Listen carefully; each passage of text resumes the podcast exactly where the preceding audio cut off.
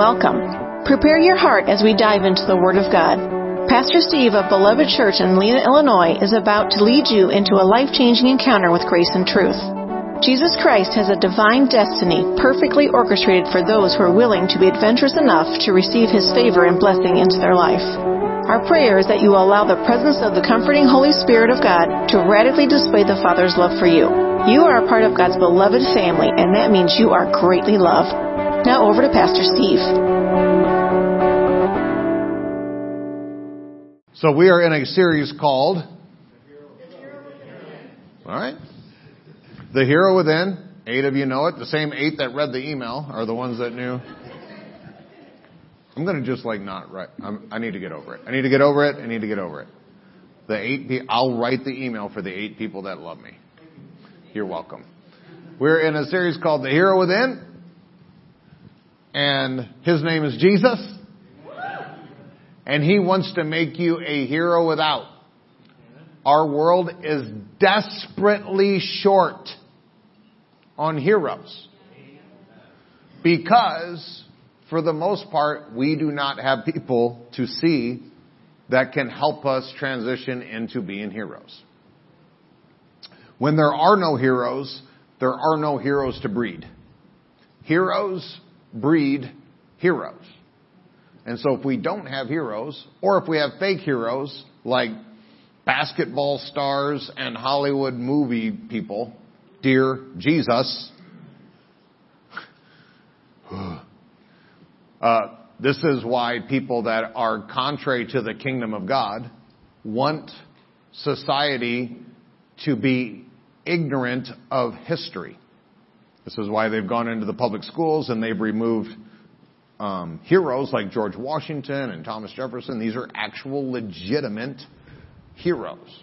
They've removed them from history, turning them into racists or whatever, whatever they've tried to turn them into. The reason for that is because if you have no heroes, you cannot be a hero. If you have bad heroes, you become a bad hero. Amen. That's why the enemy is convincing his minions to go into and destroy some of those things. Like, for example, fathers in general should be, uh, should have heroism in them. It's, it's been put in there by God. I, one of the one of the first and only times my son ever made me cry, he didn't even he didn't even know it.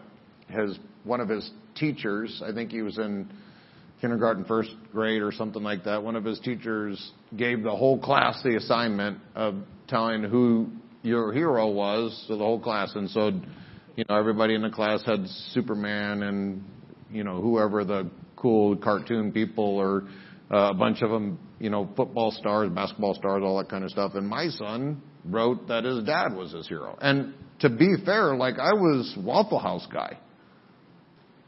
I wasn't even my own hero, let alone, but I didn't realize how much God puts into a little boy or a little girl that they have got to have a father and a mother and why do you think society is trying to tear that apart? They're trying to glorify single mothers and turn them into superheroes. They're not superheroes. They're broken people that God is giving them grace to. God didn't intend for it to ever, ever be a single mother. Ever.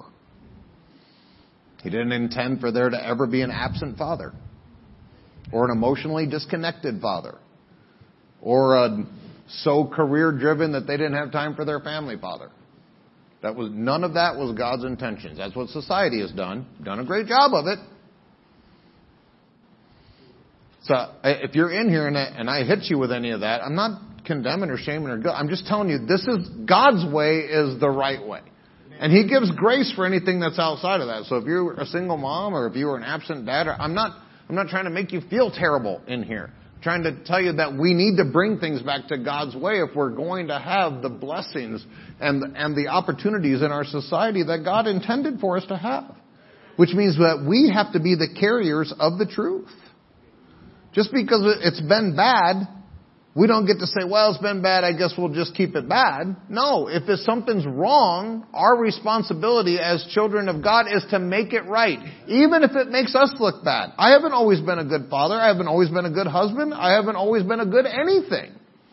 That's why I have to lean into the heart of God and lean into the grace of God and understand the scriptures so that I can be better at all the things that God has called me to do. So if you're not there, get there. You can get there. The grace of God will take you there. It, and I promise you, God will not leave you in a broken place because that's not who He is. He is He is the God of redemption. If you, this is uh, this is one of the things that that hits me uh, quite often is parents who come to the realization after their kids are, are grown or somewhat grown that they parented wrong.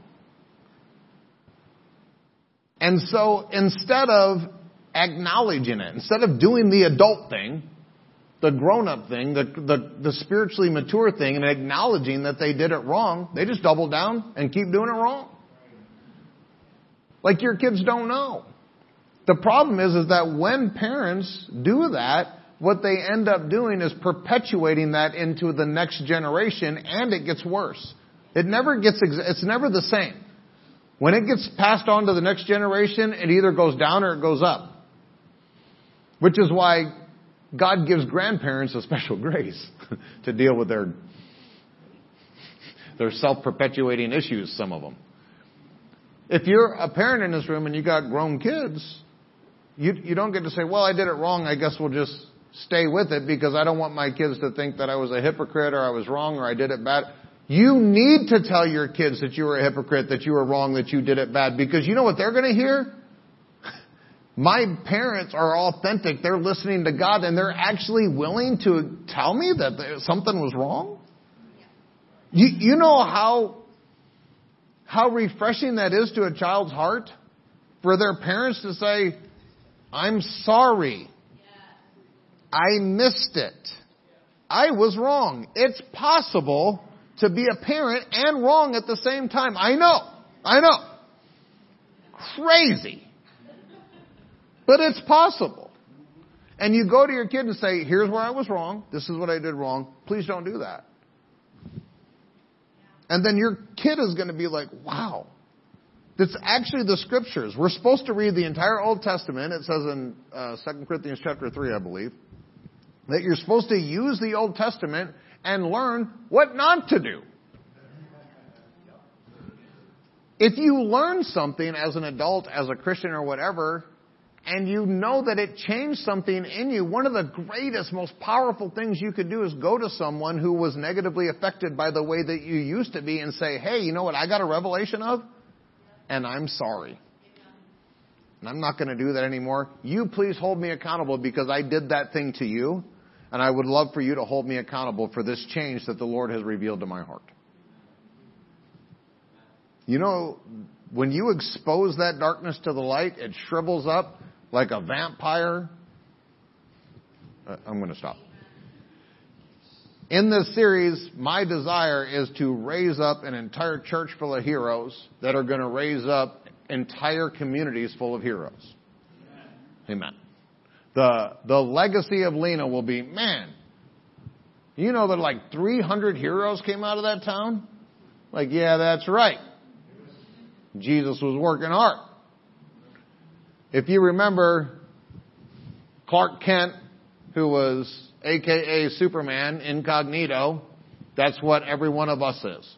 Every one of us is Clark Kent, but right on the inside, one millimeter below your epid, epiderma. I just need skin.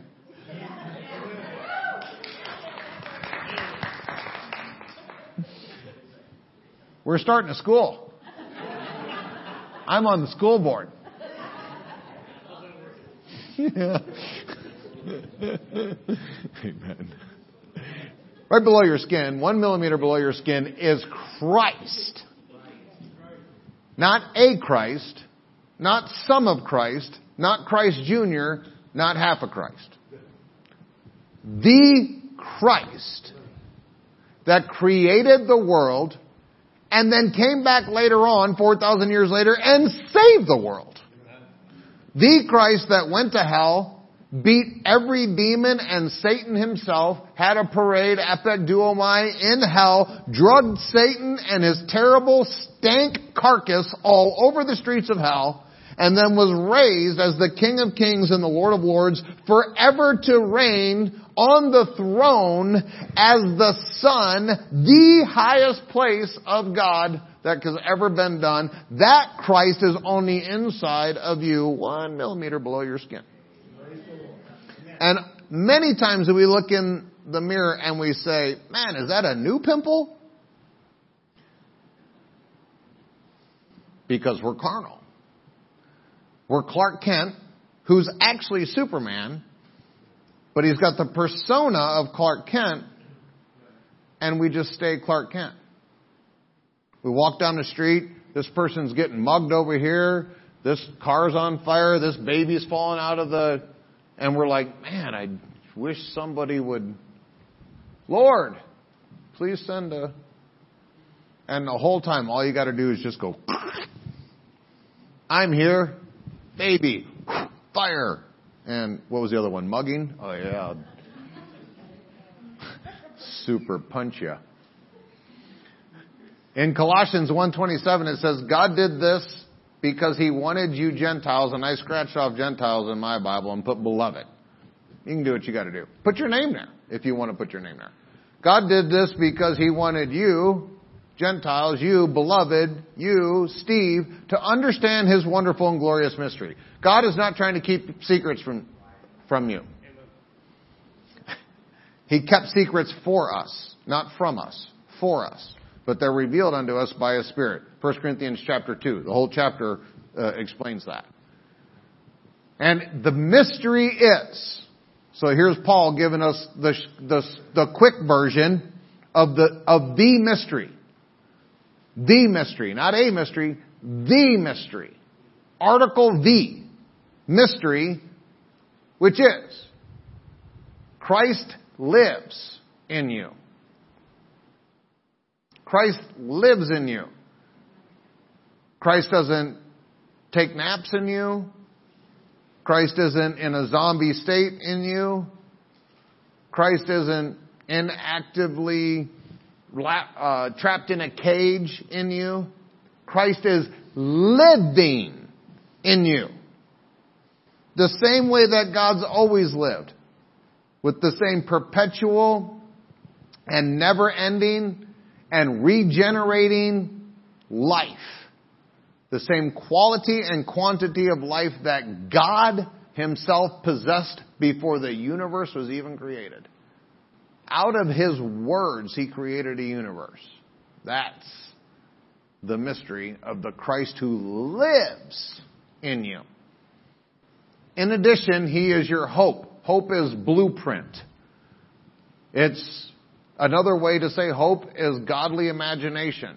You can use Christ and apply your godly imagination to him as you read through the scriptures and see him in operation that that is the kind of glory that God wants you to possess. The word glory in the Greek is doxa, and it means of high value and high opinion. So when you see God have an incredibly high value and high opinion of Jesus Christ, that's the value and the opinion that He actually has of you. And you need to get an imagination, a blueprint that God actually thinks that way towards you. That the thoughts that He thinks towards you are good and not evil to give you a hope and a future. He's thinking good things towards you. He has great plans for you. He has a, a blueprint for your life that is filled with blessing and joy and victory because He's already gone before. If you remember, those of you that are my age, which is really young, that Superman had a, actually the Justice League had a saying that they were fighting for truth, justice, and the American way. And that's cool, and that's great, but that's cartoon. I'm to fix it and make it spiritual and supernatural. That we're fighting for truth, justice, God's justice, and the kingdom way. God desires for His kingdom to come and His will to be done in our lives, in our planet, in your body, in your marriage, in your children, in your finances, in your whatever you got. He wants the kingdom to be done there as it is in heaven. How much depression is in heaven? How much sickness is in heaven? How much misery is in heaven? How many muggings? How many flat tires? History always belongs to the heroes. History always belongs to the heroes. I, I want to live my life in such a way that it makes a mark. I do not want to be a social security number. I didn't even ask for one. My mom got it for me. I know, mom. You know why? I could not have a savings account without a social security number. Figure that out. And so we had to go, I remember it distinctly. I was like seven or eight years old and I finally figured out how to get some money and I wanted to put it in the bank. And they wouldn't let me put my money in the bank until I had a social security number. So we had to go all the way across town and get a social security card. I do not want to be a social security number. I do not want to be another lemming, another number, another person. I want to make my mark on history the way my father intended for me to do. And it's not just me, y'all. God is no respecter of persons. Each of us were birthed by God to be history makers and history changers. If you want to make and change history, embrace being a hero. History belongs to the heroes. In Psalm chapter 16 verse 3, God says it's the godly people in the land that are His heroes.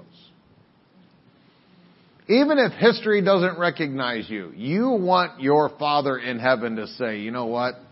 That person, that church, that group, they are my heroes. I live my life to please my Father, not living my life to please any man or any woman. I'm not living my life to please my wife or my mom. I honor them both. I love them both, but I am not living my life to please either of them. I'm living my life to please my Father. And the more godly my mom and my wife are, the more I'll be pleasing to them. This, this will help some of you because you're worried about how other people think about you. And some of the times when people come to me and they ask me about these kind of situations, I'll say, well, how godly are they? Well, they're not really. So why are you worried about what their opinion is? It, that's important. If you're trying to please ungodly people, there's only one way to do that. If you're trying to please godly people, then you have to please God first. If they're godly. Some folks literally have this backwards. They're trying to please the ungodly and offend the godly. And they wonder why their life is messed up. Please God. Make it simple. I'm a simple guy. You know, you've heard me say that a lot. I'm a very simple person. I, it, I wake up, I want to please my Father. I want to do what He's created me to do. I want to do it well. I don't even want to make myself loved by God. And I know that messes with people. Because God's going to love me wheels off as much as He possibly can, whether I'm good or evil. He'll love me the same today, whether I, I nail it on, on this message or whether I go out and, and kick kittens and, and do whatever evil people do. I don't know. I got I got to be careful. I sometimes I have things that go through my head that don't need to come out my mouth. I know I'm the only one. You guys are so holy. God loves me the same. God loves you the same whether you're holy, amazing, wonderful, or whether you're terrible, sinner, ungodly. It's not His love that should be the focus of how you do your life, how you live your life. It should be His pleasure. Because there's people in this room that are more pleasing unto God than others. That's just true. I'm sorry. If, if that offends you, you can change it. If that blesses you, way to go. Up thumb. I'm, I'm on your side. But I live my life I want my thought life, I want my walk life, I want every part of my life to be pleasing to God. And the way I can do that is by looking at His will in the scriptures. His will is His word. His word is His will. The godly people in the land are God's true heroes, and He takes pleasure in them. I want to please my Father. I want to please my Father. And there's, I, one of the reasons for me, and this might be different for me than for a lot of people in this room, so that, that might be why. But I lived a bunch of years not pleasing God. And I know that. He loved me. He had mercy for me. He wanted to extend grace towards me. But I know I lived a bunch of years not pleasing God. And it breaks my heart to say it, let alone knowing that I did it. And I don't know where you're at, but I can tell you that That's, that's the worst thing that I have in my heart. I'm not condemned, but there's a legitimate godly sorrow to the fact that I lived years of my life not pleasing God. And I'll live, I will never live another one. I'll never live another one. That's a God word. In August of 1776, think back. Remember that day? In August of 1776, while we were losing the War of Independence, and some people don't understand history, they don't know that we were on the brink of absolute disaster. Britain was the, by far, world's most powerful empire on earth. At this time in history, it was, it was said that the sun never set on the British Empire. And it's true. Because they owned so many different places all around the globe that somewhere in British control, the sun was always up. The sun never set on the British Empire. They were by far, by far, not even close, anybody, the strongest and most powerful military on earth. And here we are, little fledgling bunch of rabble rousers trying to grow tobacco and do our American thing. And we're going to bust loose from the most powerful military on earth. They, in Britain, when this, when these things started to happen, it was laughable. But it was right. It would be like if we found out that New Guinea wanted to invade America, you'd be like, what? New Guinea? Do they have guns? Where's New Guinea? I know, you're going to be thinking about it. Stop thinking about it. Listen to me. In August of 1776, while we were losing the War of Independence, George Washington wrote a desperate plea for reinforcements to Governor Jonathan Trumbull of Connecticut. He and uh, Governor Trumbull uh, asked for nine regiments of Connecticut militiamen to join the fight with General Washington so that we could win our liberty. And then he wrote back to General Washington after he had asked for these nine regiments of reinforcements. And this is what he said to General Washington in this day of calamity to trust altogether to the justice of our cause without our utmost exertion would be tempting providence. He was calling him out saying, you need to give it everything you got because your cause is just. And then he says, march on, exclamation point to the general losing the war against the largest military on earth. March on. This shall be your warrant. The word warrant means justification or authority. This shall be your authority. This shall be your justification. Play the man of God. And the word play means uh, to have the character of. He said, have the character of a man of God. And for the cities of our God, may the Lord of hosts, the God of the armies of Israel, be your captain, your leader, your conductor, and your savior.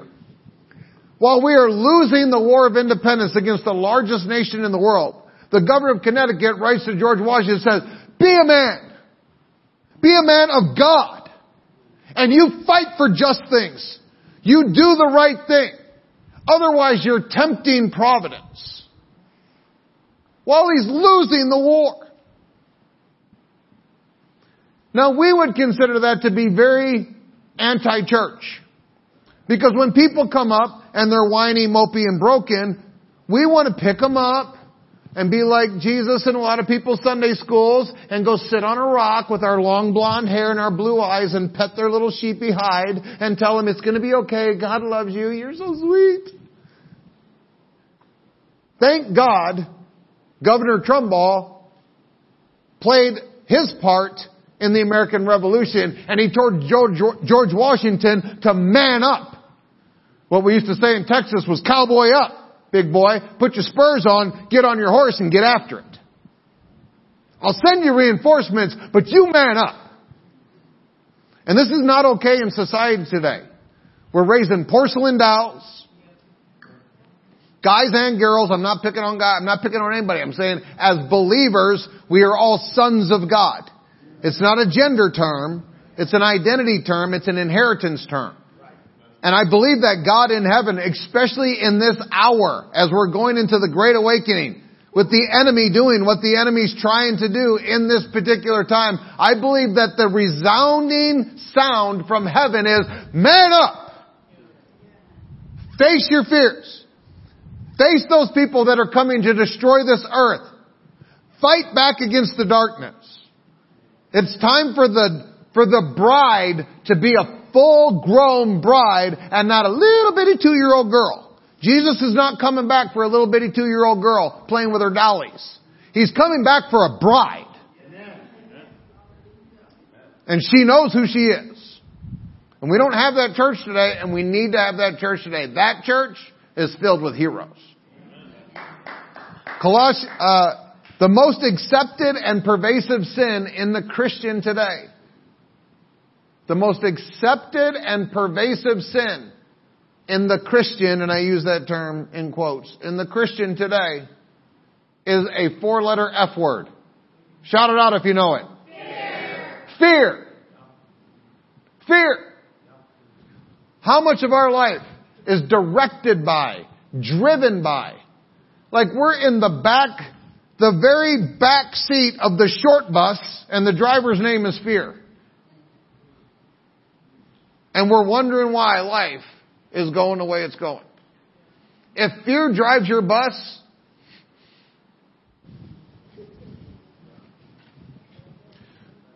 I'm going to read two verses out of Joshua. I'm not going to go there. This was just prompted on me. I know. You're, she's looking at me like, that's not here. I know. It's from Jesus. so just deal with it.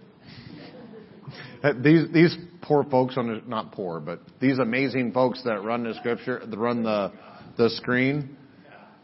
It is it is but for the grace of God that they don't shoot me. Joshua chapter one, verse five and six. I'm going to read this out of the BSB.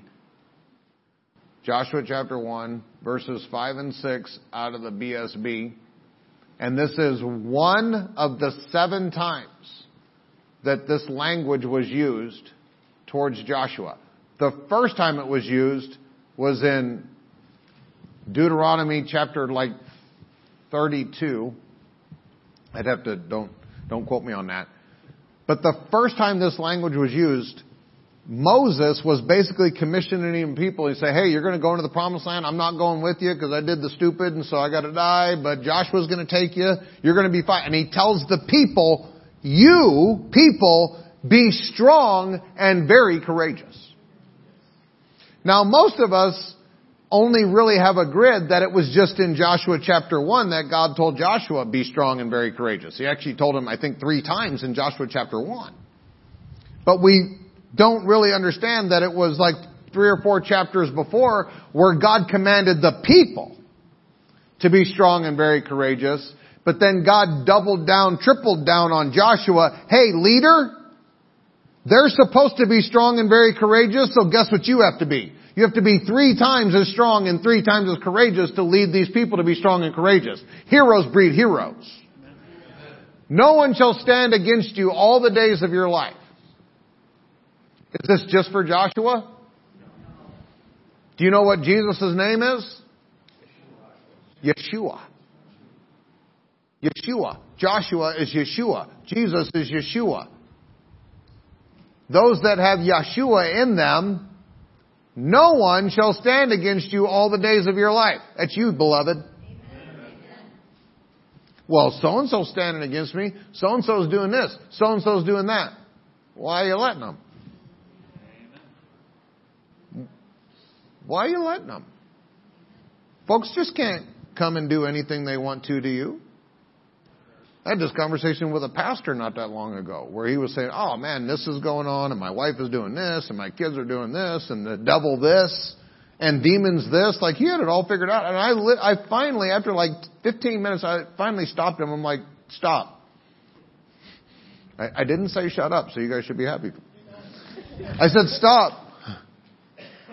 I said, why are you letting, why are you letting all this happen? You're a minister of God well, you know, my wife did this and, and my kid this and the devil. I said, I know, you told me. Why are you letting it?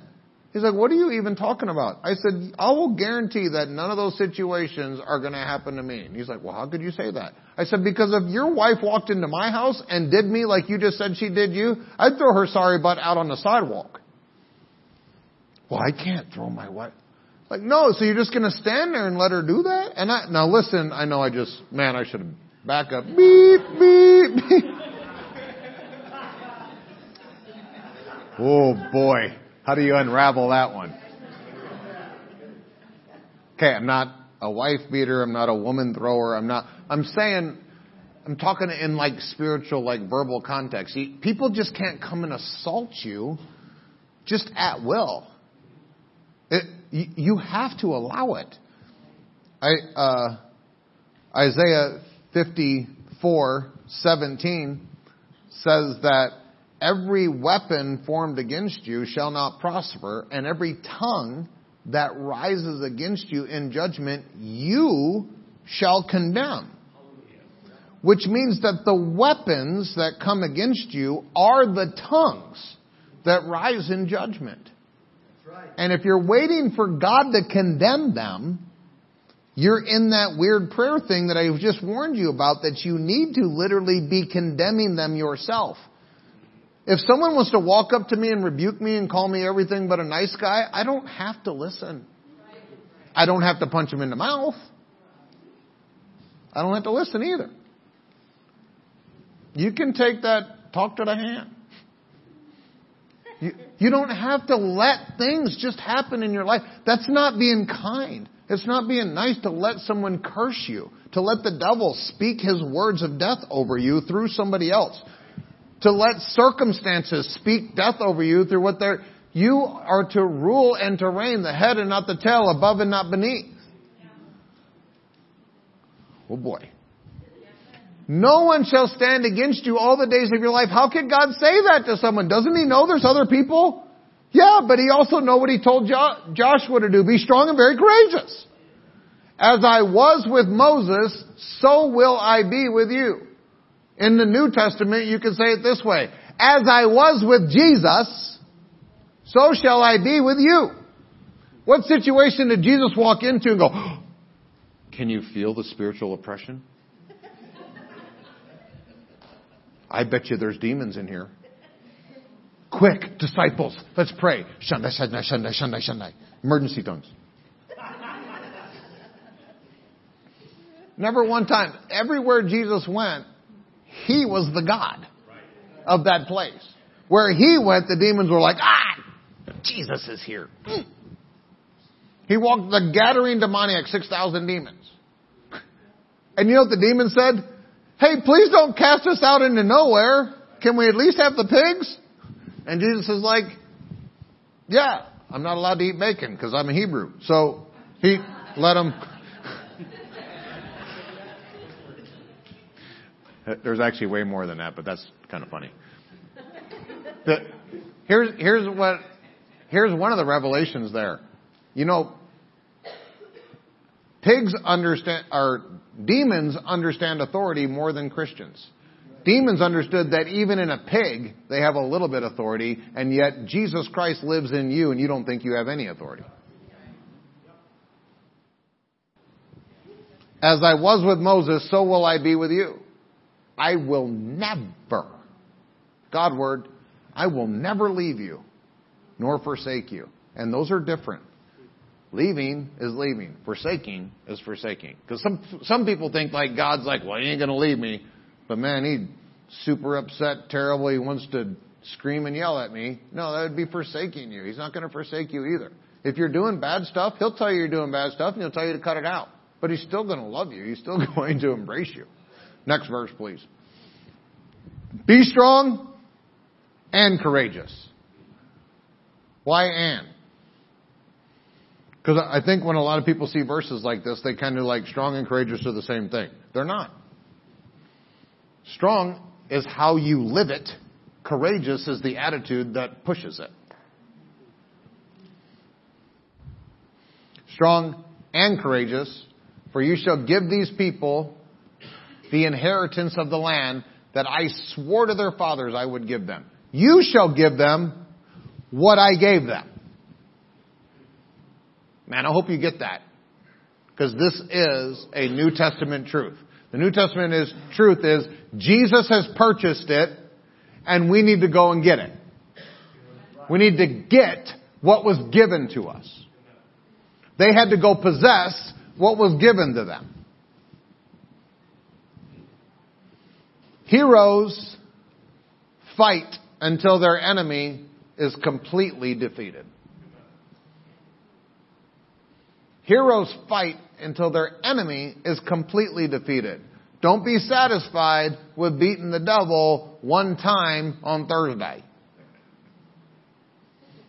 You beat him all day Thursday, you beat him all day Friday, you beat him all day Saturday, you eat a piece of cake, you eat him all day, you beat him all day Saturday, you beat him all day Sunday. It's just, it's just part of your day. What are you going to do today? I'm going to please God and whoop the devil. Amen. Amen. You know, after a while, he'll stop coming by your house. You know, even an old mangy dog knows that if it comes up to you and you kick him, after a couple of times, he'll figure out just not come around. Don't you know the devil's a smidge, a smidge smarter than a dog? But because he's never really been punched in the mouth by most Christians, he can just go hang out at their house, sit on your couch, burp and fart, eat Cheetos and, and wipe the Cheeto dust all over your couch, do terrible stuff to you, use the toilet, leave the seat up. Right, ladies? Yeah, yeah, yeah. I just, yeah, I just got them all mad, right? I said, where's the devil? I'll get him now. But he does that. He, he comes in there because we're just like, who even invited him? I don't know. Who invited? I, think it was my wife invited him over. I wish he would leave. Could you just please leave? I'm sorry. Please leave. Lord, please make the devil for Jesus' sake. Amen. Now, if I'm sitting on your couch doing all that kind of stuff, and you walk up and you hit me with a Louisville slugger, I'm going to get the message. Uh, I'm a simple guy, and that's a simple message. If the devil's doing that on your couch, then you walk up with the old rugged cross. You say, you got about five seconds to clean that mess up and get to stepping. And if he doesn't, count to five. It says you, and skip two, three, and four. One, five. The, the scriptures say, resist the devil and he will flee from you. The word flee means to run from as if in terror. You know, the devil is the one that invented fear. Who do you think has the most of it?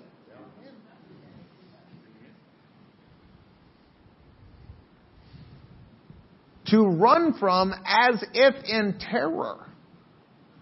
Well, I resisted the devil and he didn't flee from me.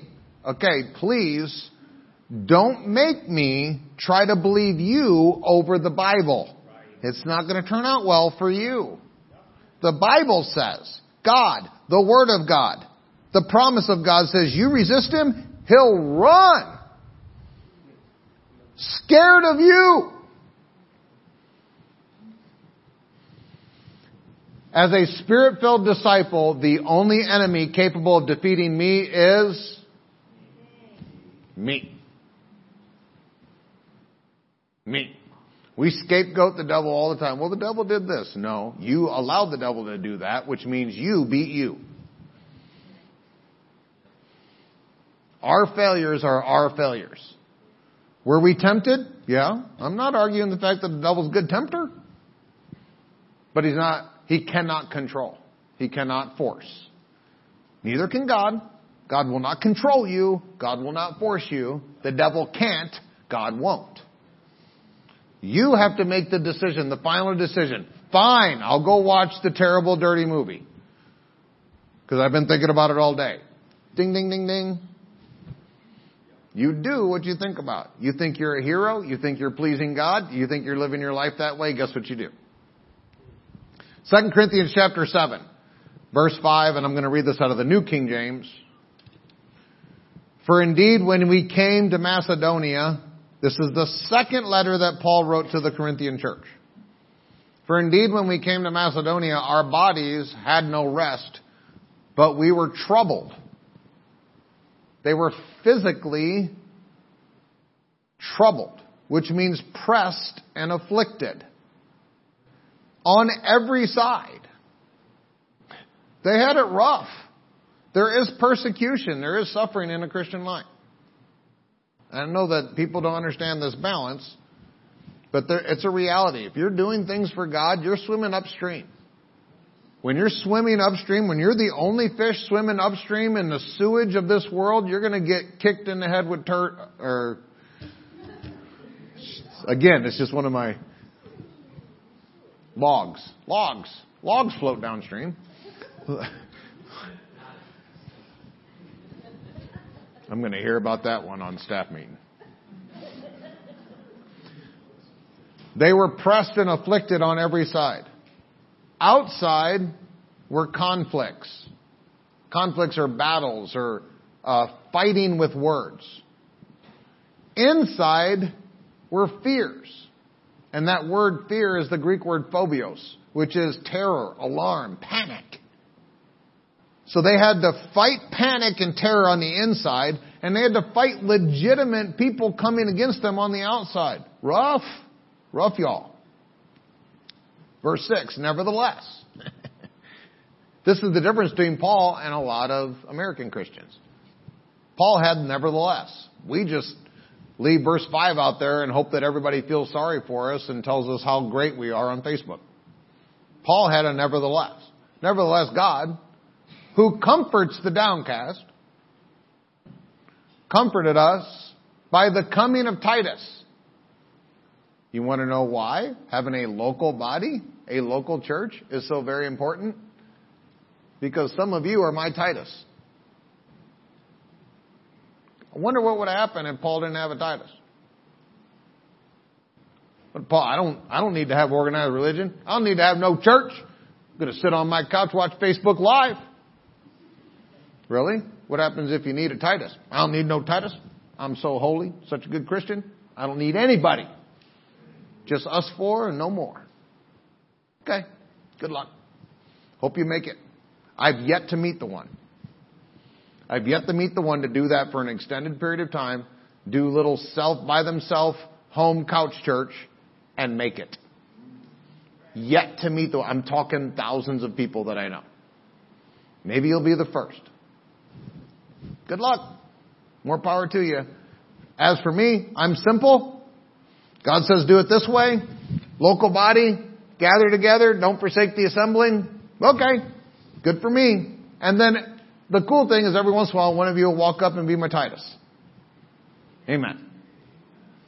I, I like Titus. Verse 7.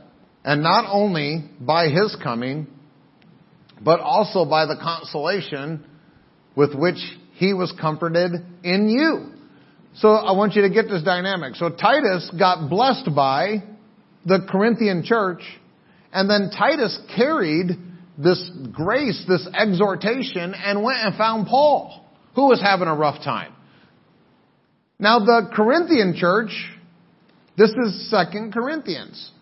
First Corinthians was Paul writing to the Corinthian church and fussing at them for not being very good Christians. And I just synopsized one entire book of the Bible, I know, but basically that what that's what it boils down to. He's like, you guys are terrible Christians. You need to get it figured out. Don't do this, start doing this. Don't. That's basically First Corinthians. And what, you know, in American Christianity, if I stood up in front of a congregation, I said, stop doing this, start doing this, get at, I can't believe you're doing this. They don't even talk about this in, in the Gentile world. The average church would be like, well, the heck with you. I'm going down to the seeker sensitive church where they pet my tushy. I need to sit here and listen to you tell me what to do and what not to do. Who made you God? What the Corinthian church did was like, uh, Paul, all you're telling us what to do, apostleship and, and, and okay, we'll do it. And they did it. And it worked out well for them. Shocking. It worked out so well that they encouraged Titus like, hey, go tell Paul. We were pretty angry at him when he gave us the truth because remember the truth makes you mad before the truth makes you free. They got pretty mad at him, but then we got over being mad at him and then we got super blessed and then this dude came back into church and we all loved him and the church grew and all these stuff. So Titus, go tell Paul, thanks for the letter that we really didn't like at first. So Titus comes and finds Paul. Hey Paul, how you doing? Man, it's been rough, bro. Rough. Outside rough, inside rough. Rough. Well, hey, let me help you out. Guess what happened? I just came from the Corinthian church. They were super blessed by your rebuke. Really? Yeah, really. It actually happens. Well, that blesses my heart. I'm actually encouraged right now because that happened. Because Paul says, by the consolation that which he was comforted in you, when he told us of your earnest desire, your mourning, and your zeal for me, so that I rejoice even more. Next verse, please, sis. For even if I made you sorry with my letter, I don't regret it. Well, Paul's not a very good Christian. Because a good Christian, if they made someone sorry by telling them something, they'd feel terrible. That's right. If you're a good Christian, well, Paul was a good Christian, and he said, I don't really regret making you feel bad. Paul wasn't as motivated by other people's feelings as most other people are. Because he knew feelings are liars. For even, even if I made you sorry with my letter, I do not regret it. Though I did regret it. I know that that sounds like there's still a natural part to Paul being a minister. Same thing with me. I know when I'm telling someone the truth and they're rejecting it or it's hurting them or they don't like it, there's still that human part of me that's just like, I don't want to do this. Especially like the folks that I personally disciple, they know that. Like, I'm like, ah, I really don't want to say this, but I kind of want to say this because I want you to be free, but I don't want to say it because I don't want you to be hurt. But I want to say it, but I don't want to say it. That's what Paul was saying. I want to tell you, but I don't want to tell you I want you to be free, but I don't want you to hurt. But the thing is, is that sometimes to break free from chains, there's going to be that hurt of you pressing against the steel that's holding you. I do not regret it, though I did regret it. For I perceive that the same epistle letter made you sorry, though only for a while. Check this out. If, if you get truth from God, and it, and it hits you and it does that like, ooh, make sure that's momentary. If you get in there and you live there and you wallow around in that junk, you're going to be a destroyed person. And you're going to blame God. And people do this all the time. Next verse, please, sis. Now, uh, yeah, now I rejoice not that you were made sorry, but that your sorrow led to repentance. Well, that's unique. Because a lot of people show up at funerals just so they can cry and use all the Kleenex. If that sorrow doesn't turn to repentance, then it's going to turn to death. These are your two options. But your sorrow led to repentance, for you were made sorry in a godly manner, that you might suffer loss from us in nothing. Verse 10. I've used this verse in hundreds of different situations. For godly sorrow produces repentance leading to salvation. Godly sorrow, if you've ever sorrowed with godly sorrow, it has turned into repentance that has brought salvation to your life. Now, salvation, remember, is not being born again. Salvation is preservation, uh, healing. It's uh, it's all the blessings of God. It, it, salvation is sozo. It's this big thing. It's heaven invading your life, is a quick way to say it. So if you've had sorrow that you've turned into repentance and more of heaven has invaded your life, you did it right. But if you've had sorrow of the world, it produces death. That's called depression and oppression. Depression is just slow death. It's slow mental death. Oppression is slow mental death. And some people say, well, I'm, I'm just a depressed person, or I'm clinically depressed, or this thing happened, so I'm depressed. You have a temptation to be depressed, but when that sorrow comes, what you can do is you can actually take that sorrow and use it to find out where things went wrong in your life, turn it into repentance, have the opposite direction, and then God is going to invade your life with heaven. Salvation is going to come. Fear hates what I'm telling you right now. In the NLT, this verse says, listen, this is really good. For the kind of sorrow God wants us to experience leads us away from sin, and the results are in salvation. There's no regret for that kind of sorrow. But worldly sorrow, which lacks repentance, results in spiritual death. And that is some kind of powerful. Heroes breed heroes. Courage breeds courage. Failure breeds failure. Fear breeds fear. Again, going into, into the family unit, parents, spouses. Don't think that whatever you're doing is just for you. If I live in fear, my children get fear. If I live in fear, my wife is going to be subjected to fear no matter how holy she is. If I live in depression, I'm giving depression to my kids. That's the gift that I'm giving to my family. Like breeds like. And the more you have intercourse with those things, the more you bear the fruit. The more you have intercourse with courage and heroism, the more it bears the fruit of courage and makes heroes. The more you have intercourse with fear and failure, the more it breeds fear and failure. 1 Samuel chapter 17. This is famous David and Goliath. And I promise you I'm not going to preach on this. I just promised it. Then David, verse 45, then David said to the Philistine, hopefully you know this story. I don't have time to give you context. If you don't know the story of David and Goliath, why are you in a church? Read a book.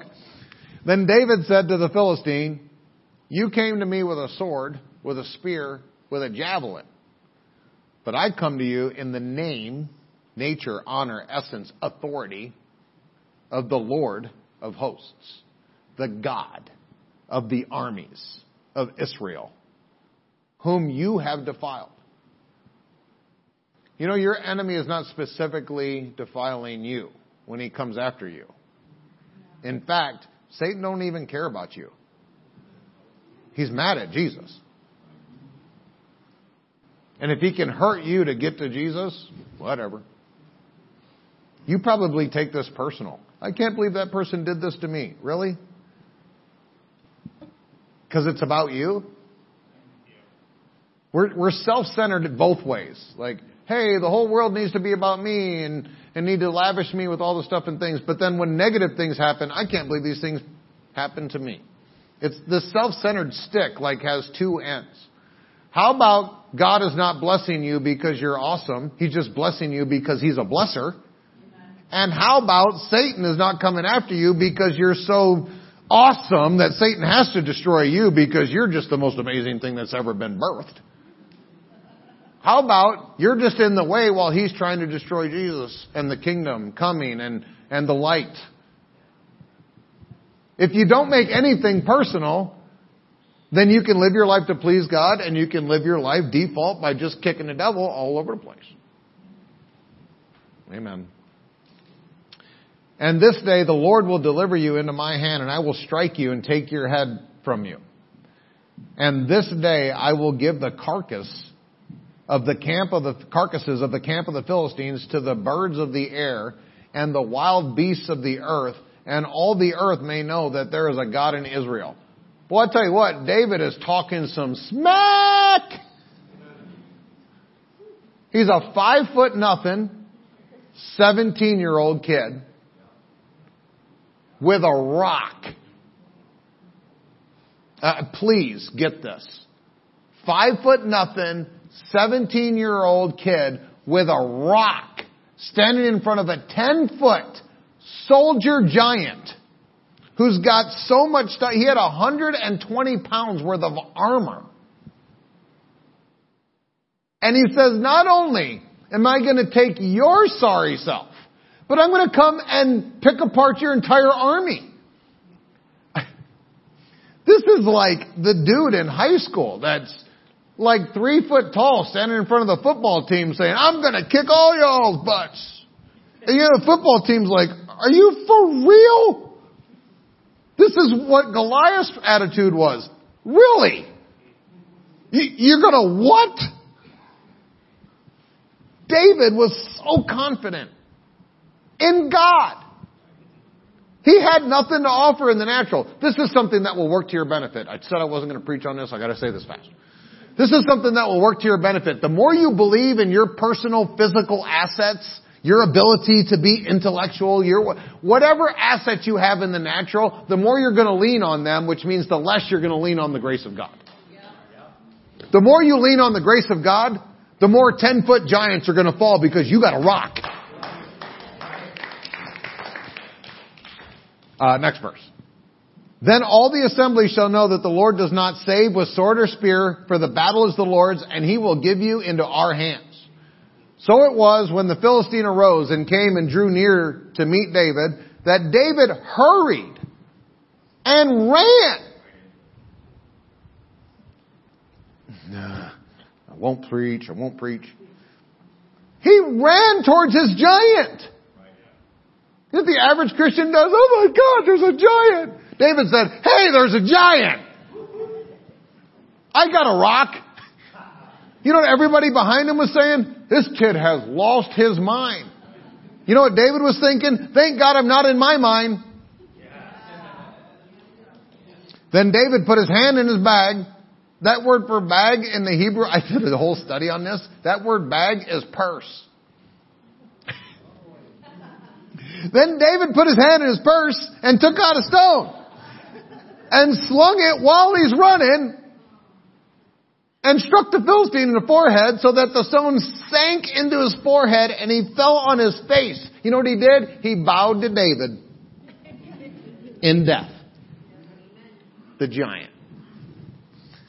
Therefore David ran, still running, and stood over the Philistine, like straddled his big fat carcass. Little 17 year old kid with a purse. Drew the sword from the Philistine out of its sheath and killed him with his own sword. This is you against the enemy. That stuff that they're bringing against you, God actually wants you to take it and use it against them. And cut off his head. Second Samuel, so that's First Samuel. So we're going to fast forward 30 years. Second Samuel verse 23. Now these I'm just going to read. In Jesus' name. These are the names of the mighty men that David had. That guy's name from that place, the chief of the captains. He was called Adino the Eznite because he had killed 800 men at one time. Please get that. That's Pearl City. He, he took on a Pearl City size army by himself. Heroes breed heroes. Courage breeds courage. Verse 9, and after him was Eleazar, the son of a dodo. Amen. So if you come from a terrible family, if you come from a family of dodos, just call yourself a Dino. I'm a Dino, the dodo. Oh wait, Eleazar, sorry. That's what happens when you, you don't stick with the spirit. Dodo, the, uh, that. One of the three mighty men with David when they defiled the Philistines who were gathered there for battle and the men of Israel had retreated. He arose and attacked the Philistines until his hand was weary and his hand stuck to the sword. He got so into the groove, he couldn't even put the sword down. You can imagine he gets done and he comes home and his wife's like, hey, hey, hey, hey. Sorry, honey, I can't put the sword down. We'll talk tomorrow. He arose and attacked the Philistine until his hand was weary and his hand stuck to the sword. The Lord brought about a great victory that day, and the people returned after him only to plunder. You know, all the people, we got your back, buddy! You go kill them for us, we'll come get the stuff. Amen. That's what it feels like when you're out there fighting. You're by yourself and then you win and everybody's like, hey, thanks for all the, mm-hmm, mm-hmm. where were you? And after him was Shammah. I can say Shammah. The son of a G, the, I don't know why their names are so hard. The Philistines had gathered together into a troop where there was a piece of ground full of lentils. So the people fled from the Philistines. You know what lentils are? Beans. It is a bean patch. Homeboy was standing there at the bean patch. All Philistines came and said, we want the bean patch. And then Shammah says, uh-uh, it's my little bean patch. Verse 12, and he stationed himself in the middle of the field my bean patch. Well, beans aren't worth anything. Why are you fighting for beans? This is my family. This is my marriage. This is my blessings that God gave me. You might not think it's a big deal. You might not like it. It might not look like much to you, but this is mine. God gave me this. I'm going to defend this with everything. And he stood in the middle of a bean patch and killed an army. God bless Shammah. Heroes breed heroes. And so the Lord brought about a great victory. Verse 20, Benaniah was the son of Jude, that guy, the son of a valiant man from I don't know, who had done many deeds, who had killed two lion-like heroes of Moab. He had also gone down and killed a lion in the midst of a pit on a snowy day. It's like they're like bragging about it. I'm so hero, I'm literally looking for the most terrible circumstances to be hero in. I'm gonna go fight someone in a pit on a snowy day that's like a lion. Fine, I'll one up you when it's my turn then. This, this, can you see what David produced? These are guys that were produced from David. They're, these stories aren't before David. I'm not reading pre-David, this is post-David. David became a hero that slayed a giant, and now he's got a whole group of people that are surrounding him like, hey, I'll go fight a lion in a, in a pit on a snowy day. Hey, I'll, I'll defend a bean field. I'll take out 800 people by myself. And these were people that surrounded David because heroes breed heroes. Courage breeds courage. That's what God's raising you up to be. Jesus said, John chapter 14 verse 12, Most assuredly I say to you, he who believes in me, the works that I do, he shall do also. And greater works shall you do, because I go to my Father. David slayed a giant. His guys that came after him slayed armies. Jesus slayed the devil. The people that come after him will do what? Use your imagination. What is the Lord calling you to do? The one that went before you, that bred you as a hero, slayed Satan in darkness. You can slay whatever's in front of you, no matter if it's an army or if it's a single mountain or a single giant. Last verse. 1 Corinthians 11 1. Imitate me just as I imitate Christ. When you see Jesus, your hero, your victor, standing over top of the carcass of Satan in hell, and he takes that sword of the Word of God and he chops off the head of Satan. And he says, I now have the keys of death, hell, and the grave. Now you, my people, go into all the world. Lay hands on the sick, see them recover, cast out demons, raise the dead. If you see your hero slay the, the head of Goliath, Satan, then you can come after him and say, alright, Jesus got one, I'm getting 800. And the demons will tremble with fear because you walked into the room. Alright, please rise, I want to bless you. Thank you so much for sharing this time with us as we have encountered Jesus Christ through the ministry of His life-changing Word.